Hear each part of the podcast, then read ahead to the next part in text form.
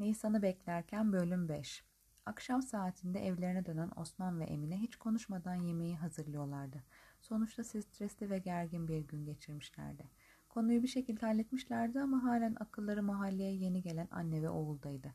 Eve gelen Başak ve Murat'ın sofraya oturmaları ile sohbet başladı ve böylece ortam biraz sakinleşti. Aynı sakinlik maalesef yorgancı Mustafa'ların evinde yoktu. Onların evinde daha telaşlı bir ortam vardı. Şükran zor bir gün geçirdiğinden gerginliğini herkese yansıtıyordu. Baş ağrısı yüzünden yemeği bile nasıl hazırladığını bilmiyordu. Ağrıyı hafifletmek için başına bağladığı yemenisiyle iyice kötü gözüküyordu. O sırada büyük oğulları Metin eve gelmişti. Küçük kız kardeşleri Eser de koşarak gidip abisinin boynuna atlayıp Metin abim gelmiş. Bak bakalım cebimde ne var diye sordu. Ay en sevdiğim çikolata dedi ve kocaman bir öpücük kondurup yanağına kucağından indi abisinin. Metin masadaki ev halkına bakarak e millet afiyet olsun beklememişsiniz beni. Bekleyemedik annenin başı ağrıyordu o yüzden hemen başladık dedi babası. Ne oldu ki anneme? Ne oldu anne? Neden başın ağrıyor? Bana sorma babana sor. Ne diyorsun Şükran sen ya? Metin ile aramızı bozmaya çalışma. Yok bir şey oğlum. Bugün biraz hareketli bir gün geçti. Annen onu demek istiyor. Ne hareketi evladım ne hareketi resmen evimizin ortasına atom bombası düştü. Deme. Ne oldu Allah aşkına adamı meraklı bırakmayın anlatın vallahi sinirleniyorum. Baban kuma getirdi üzerime. Ne? Ne kuması? Ne diyorsun anne sen? Dedim bile basbayağı kuma. Şükran rica edeceğim kuma diyerek Metin'i de sinirlendirme çocuk da yanlış anlayacak. Yalan mı Mustafa? Yalan, külleyen yalan. Kadın bizden bir yardım istedi, biz de yardım edeceğiz. Sonuçta dul bir kadın, yetimi de var. Bakmayalım, evimizi de mi açmayalım? Ya ne oluyor, ne kuması, ne yetimi? Biri bana anlatsın. Evladım sen anneni dinleme.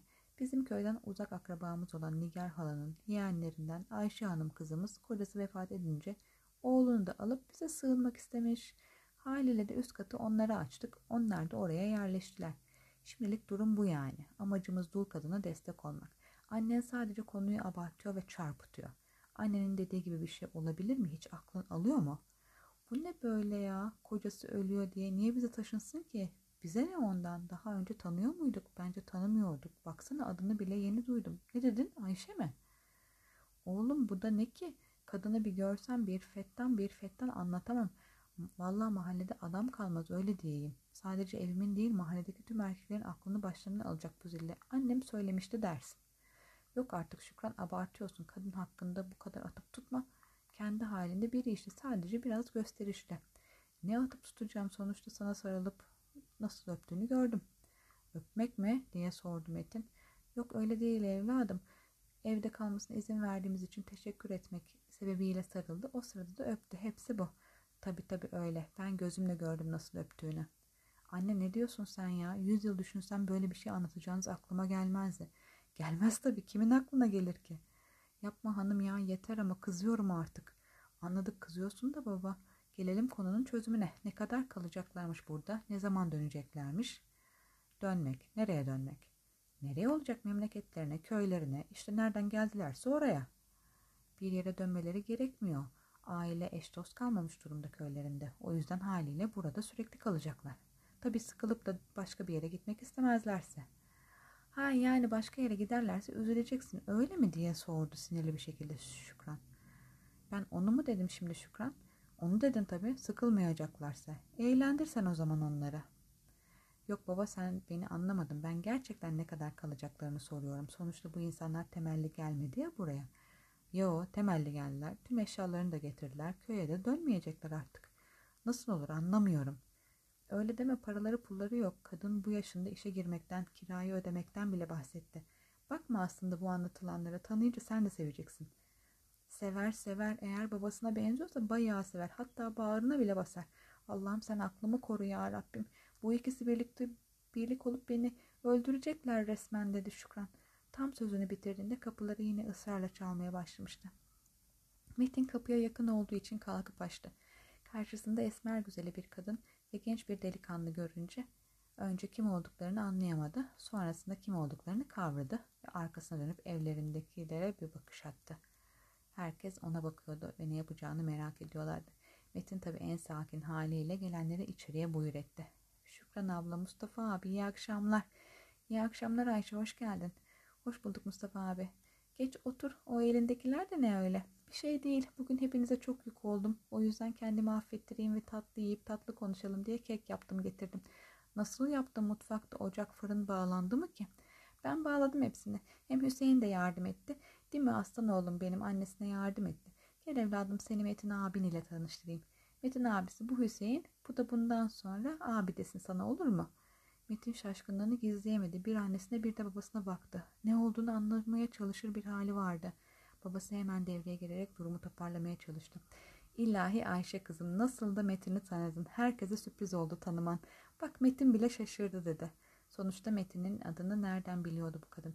Hani uzak akrabaları idi ve daha önce hiç karşılaşmamışlardı. Yok Mustafa abi ne sürprizi sonuçta aynı apartmanda yaşayacağız. Tanımamız lazım birbirimizi değil mi ama... Mustafa konuyu başka yöne çekmeye çalıştı ancak başarılı olamadı. Ayşe sazı eline almıştı. Kimsenin konuşmasına fırsat vermeden konuşuyordu. Metin abisi, acaba sen bu Hüseyin'i bir iş bulabilir misin? Mesela Hüseyin elektrikten falan anlar. Hep evde elektrik işlerini falan yapar.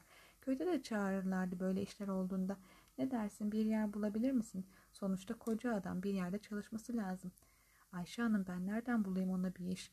Kendisi arasın. Bence benim öyle bir çevrem yok. Yani hanımı Metin abisi bana Ayşe abla de. Hem ben ablan olacak yaştayım. Şurada yaşım ne ki benim diyerek şuf bir kahkaha atınca ortam daha da bir gerildi. Şükran artık sinirle masadaki tabakları toplamaya başlamıştı. Konu değilsin diye çaba sarf ederken Mustafa oradan bir çıkış yaparak konuyu iyice çıkmaz bir yola soktu. Aslında senin yanında bir iş verebilirsin Hüseyin'e. Ne dersin Metin? Senin atölyenin elektrik işlerine bakabilir hem sana da yardımcı olmuş olur. Baba ne diyorsun sen ya? Ne alakası var benim atölyeyle? Sonuçta benim atölye küçücük bir araba tamirhanesi. Kaç kişilik yer ki? Ancak biz para kazanıp ekmeğimizi çıkartıyoruz. Bir kişiye daha bakmaz orası. Öyle deme Metin abisi. Hüseyin çok para vermenize gerek yok. Haftalık 3-5 bir şey verseniz yeter benim oğlum. Kanaatkardır, azla yetinir. Aç gözlü değildir benim oğlum. Tabii Metin Ayşe ablan haklı. Haftalık az bir şey verirsin. Hem arabalarda gelen elektrik sorunlarına da bakmış olursunuz. Birlikte belki daha çok iş çıkartırsınız hem. Baba şimdi beni zorluyorsun. O dükkan bana ve Çetin'e ancak bakıyor. Bir de bu kardeş alırsak ne vereceğiz ki ona? Bak ne doğru dedin kardeş diye. Doğru kardeş sayılırsınız siz. Ne diyorsanız o, o da yer. Siz ne uygun görürseniz onu verirsiniz. Hüseyin'im onu dert etmez. Ayşe abla iyi hoş söylüyorsun da bu dükkan sadece ikimize bakıyor. Üçüncü bir kişi ekmek çıkmaz anlamıyorsunuz.